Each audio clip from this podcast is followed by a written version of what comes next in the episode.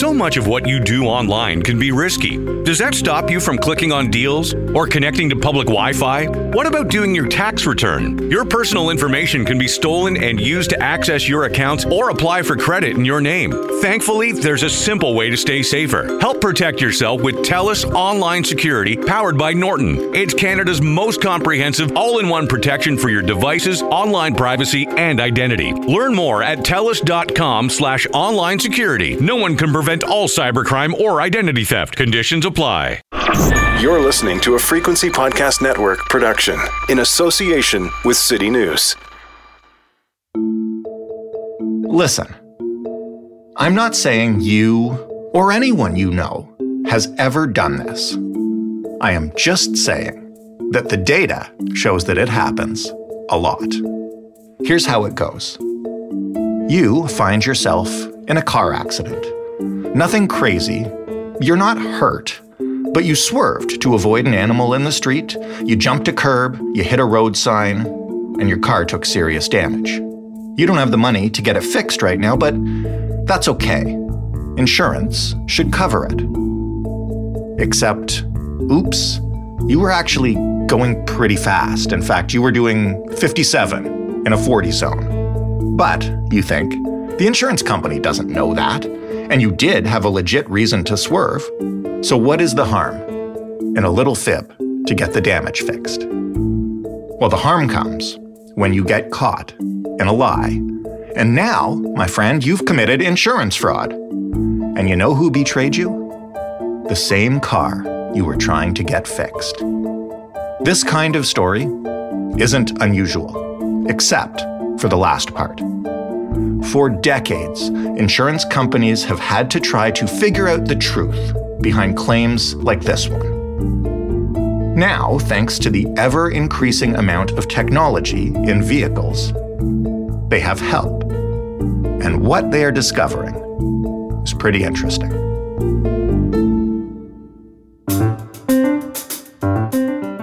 I'm Jordan Heath Rawlings. This is The Big Story. Aaron Hutchins is a writer with Maclean's Magazine. He is one of the original longtime guests of the Big Story podcast. Aaron, it's been a while. Hey Jordan, how you doing? I'm doing really well. How are you? Doing great. My first question is uh, kind of a simple one, but I didn't know this existed. What is an event data recorder as it pertains to an automobile? Well, if you've ever been on a plane, you know people on planes whenever there's an accident, God forbid, they always talk about finding the the black box, the airplane's flight recorder. Similar to uh, what you have on a black box in a plane is somewhat kind of similar to what's happening in uh, in your cars. For how long have these things been standard issue? Because I uh, I don't know when it began, but I don't remember uh, cars that our family owned way back when having them. I don't know the exact timeline of when these event data recorders became uh, more commonplace in vehicles. They are quite standard practice nowadays. I believe there's a few companies that may not have uh, these black boxes in their cars, but they're quite commonplace nowadays, and they have been for the last uh, number of years. So it's likely if you're driving on the road today, you probably more than likely have a uh, a black box in your car. What kinds of stuff do they record? Well, say you're in an accident. They can measure things like the speed that the vehicle was going uh, before it got into a crash. Let's say they can tell if a seatbelt is buckled or unbuckled. I believe in some instances they could even say, say if someone was sitting on uh, the driver's seat or the passenger seat at the time of an accident. Can you give me a concrete example? You had a couple in your story, and maybe uh, tell me the one about the driver from Manitoba and kind of what happened and, and what use this data was. The Manitoba Public Insurance does a really good job of every year they put out a list of some of the more outlandish or kind of funky claims that they have rooted out. And there's this one case of a Manitoban who was driving a, uh, a Chevy Silverado, a relatively new one. And he was 20 years old. And his, his claim and his insurance claim was that he fell asleep behind the wheel and he veered off road and must have crashed into a few parked cars.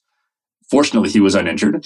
And he mentioned to the investigators that he'd only been traveling five kilometers over the limit in a 50 kilometer hour zone.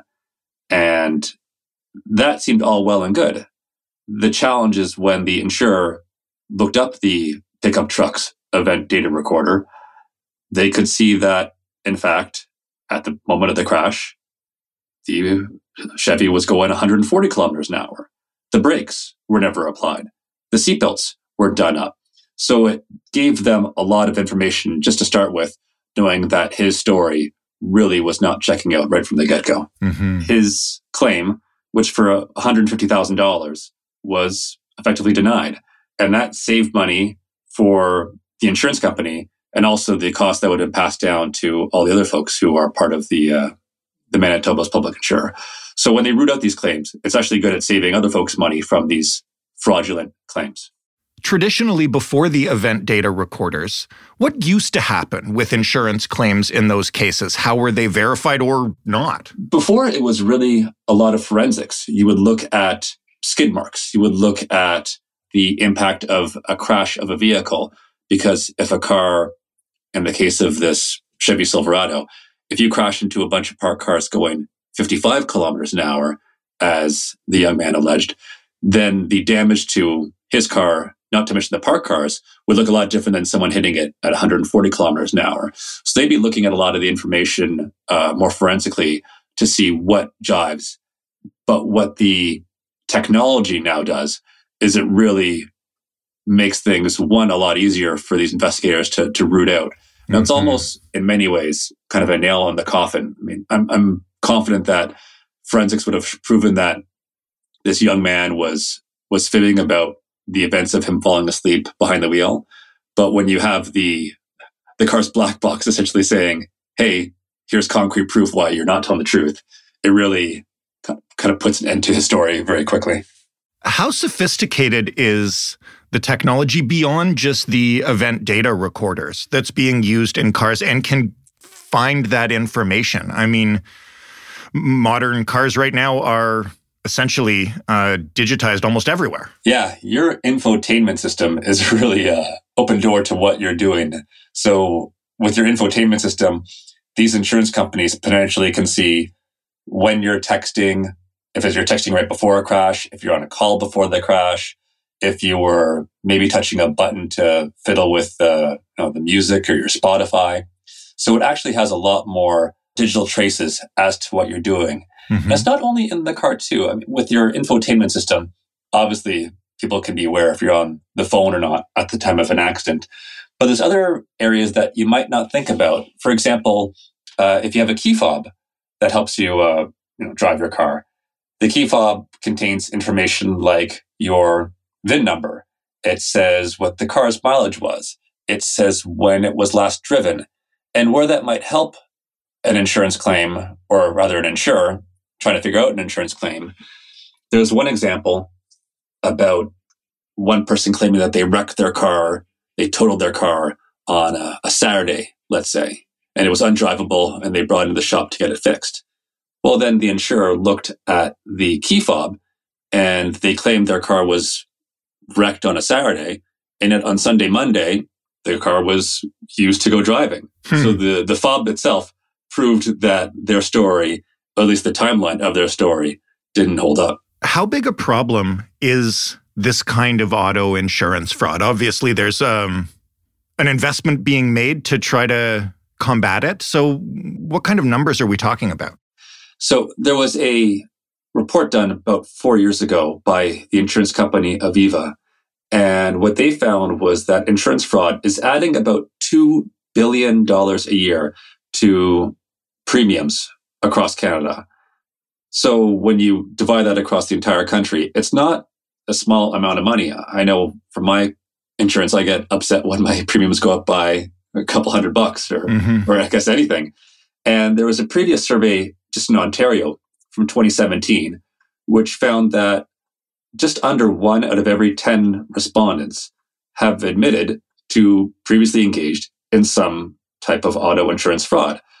Not necessarily, let's say, staging an accident, but insurance fraud could be lying about your address to get a lower rate because, as some of us know, your postal code dictates what your rate might be.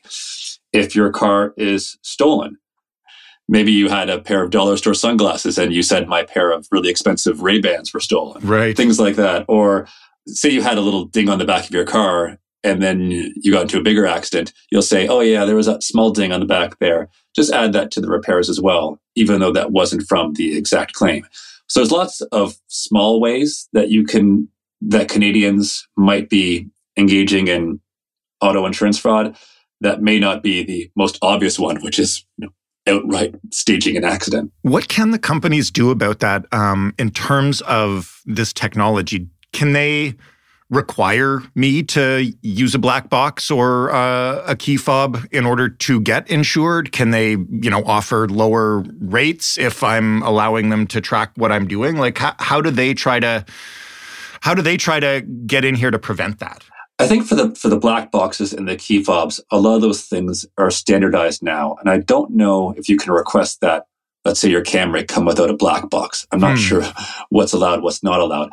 I know insurance companies in previous years have tried to incentivize drivers to add technology to their car to as they would put it, reward good driving. If you're someone who's a good driver, who's not always slamming on the brakes, who's always, let's say, going the speed limit, they would reward those drivers with better rates. And that was led to some of the, the big brother privacy concerns that still exist now with these infotainment systems is how much information do we want to give these insurance companies and all for the sake of maybe saving you know, a couple hundred bucks on our on our insurance bill Frequency Podcast Network wants to keep you safer online. That's why they've teamed up with TELUS Online Security. With data breaches becoming more and more common, it's important to know if your personal information has been compromised. Fraudsters can use your stolen data to attempt to open new accounts, rent or buy properties, and do other fraudulent activities in your name. Check to see if your personal info has been exposed. Try a free dark web scan brought to you by TELUS Online Security, powered by Norton. Visit telus.com slash dark web. No one can prevent all cybercrime or identity theft. Conditions apply. Tell me about how ridiculous some of these claims can get, though, because you had an example of uh, a woman from Winnipeg, and this is the kind of stuff that that's out of a movie. This example really kind of threw me off guard, and you have to you have to sit with me because it's going to get from from little weird to weirder. But essentially, she had this tale that she told investigators so she has a 2004 Chevy SUV and it was stolen from her home. Then she received a message through Facebook that was demanding a ransom. So she wants her car. She goes out to pay the ransom. And then those who had stolen her car kidnap her. And then with her in the car, they are racing through the city streets for hours until the SUV crashes into another car. Now, for the investigators, it didn't take long to suss out this lie. And there are many reasons for it, but one of the, the easiest ways for them to do it was they asked her where were the keys for her vehicle when it was stolen from her garage. And she said, well, the, my keys were with me at all times. At no point was I without the keys. Here's the trouble. This particular, even this 18 year old Chevy has a ignition with what's known as an immobilizer system, which is an electronic security device that effectively makes it impossible to drive the car without a key. Hmm. So once you have that technology, and she said the keys never left my possession, well, then the insurance company knew right away. Well, then no one could have taken your car away. So, as was quickly uh, determined that this uh, woman in, from Winnipeg was actually out drinking with friends, speeding around town, crashed the car, and the group left the scene of the accident. And it was later where she unspooled this outlandish tale. I mean, as much as technology solved that one, I think there's also a bit of questions that even the regular person would ask, like who steals a 2004 Chevy for ransom? That's a, that's an old car to be holding for ransom, in my opinion. But then again, who knows? Okay, well, so far we've talked about individual stories and how these get sussed out and and the tech that helps us do it. But is it all like individual people trying to, you know, scam their way to a few extra bucks or explain their way out of a drunk driving uh, thing, or is this organized in any way uh, by other people? There's an association that started up relatively recently. It's called the Équité Association. And what this group does, it's a not for profit anti fraud uh, organization that integrates two important bodies. It has the Insurance Bureau of Canada's Investigative Services Division uh, with the, the anti fraud data analytics organization called Canadian National Insurance Crime Services. So that's kind of a long way to get into it. This is a growing problem that the uh, the CEO of uh, this uh, organization, who came over from banking, says that a lot of the fraud, the organized fraud that used to they used to see in the banking sector, is now migrating over to the auto sector. And part of the reason is because the banking sector has done a relatively good job using technological safeguards to stop fraud. One simple example is putting you know, chips in your uh, debit and credit cards. So simple things like that. So when the banks started to really clamped down on laundering with their prevention and detection, she felt that the crime had to move somewhere. And from their analysis, they believe it's moving right into the insurance industry. And as she put it to me, she th- looks at it as commoditized money laundering. What does that look like? Like, what do you do to create uh, insurance fraud at scale? There are little ways and there are big ways. And I think one example, which might lead into more technological uh, examples, is there was one uh, individual who was basically every couple months or so, he was just claiming a broken windshield claim. And this is kind of small, you know, a couple hundred bucks for a windshield, but he was doing it so, so, so frequently that he was collecting, you know, thousands of dollars. And the reason that no one really looked into it is because the claim was so small that these insurance companies that process tons and tons and tons of claims, there's not one insurance uh, investigator for every claim. It was almost low enough that he was on the automatic check insurance claim approved list. And what Équité is doing and what other companies are doing is they're really trying to find new ways to try and suss out this uh, fraud. And one means that is really c- coming up nowadays is artificial intelligence and trying to use AI to uh, figure out patterns, whether it's small scale for one guy trying to take too many windshield claims, or if there is organized crime and there are people who are connected to one another who are either known offenders, people who are connected to one another, and using AI to try and connect those dots to see if there's one person that's obviously making claims frequently enough and they are associated through banking records or something else with another person, they can try and figure out small or large scale fraud and try and suss it out earlier.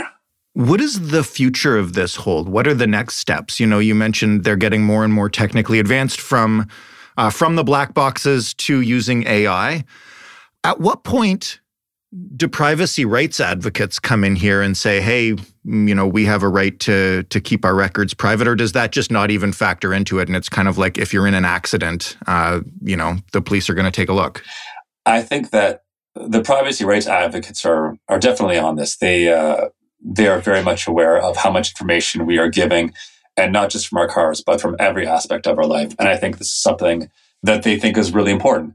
What do you think about the idea if that the data points that we're leaving from a car accident can help, or insurance claim might find shared IP addresses or cell phone numbers or networks of known associates, which might help connect uh, insurance companies to known fraudsters.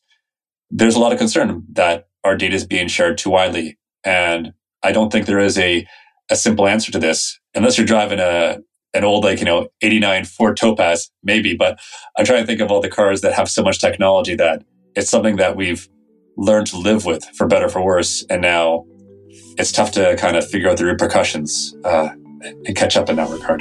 Kind of like a cell phone. Everything, man. Cell phones, cars, it's all, and cell phones connected to cars. Right. It's all connected.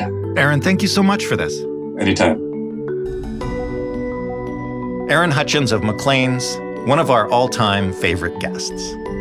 That was the big story. For more from us, head to thebigstorypodcast.ca. Talk to us on Twitter at TheBigStoryFPN. Write to us at hello at thebigstorypodcast.ca. And call us. I haven't waited by the phone like this since I was in high school. Nobody called then. help me beat the curse. The phone number is 416 935 5935. You can tell us anything, but in particular, we want some questions about how we make this show, or we want answers to the question, what should we cover? Thanks for listening. I'm Jordan Heath Rawlings. We'll talk tomorrow. So much of what you do online can be risky. That's why Frequency Podcast Network has teamed up with TELUS Online Security powered by Norton. Simple actions like connecting to public Wi Fi and opening sketchy sites or emails from people you are not aware of can expose your personal information. But with TELUS Online Security, which includes a secure VPN, you can browse securely and anonymously. Get Canada's most comprehensive all in one protection starting from just $10 per month. Visit TELUS.com slash online security. A simple way to stay safer. No one can prevent all cybercrime or identity theft. Conditions apply.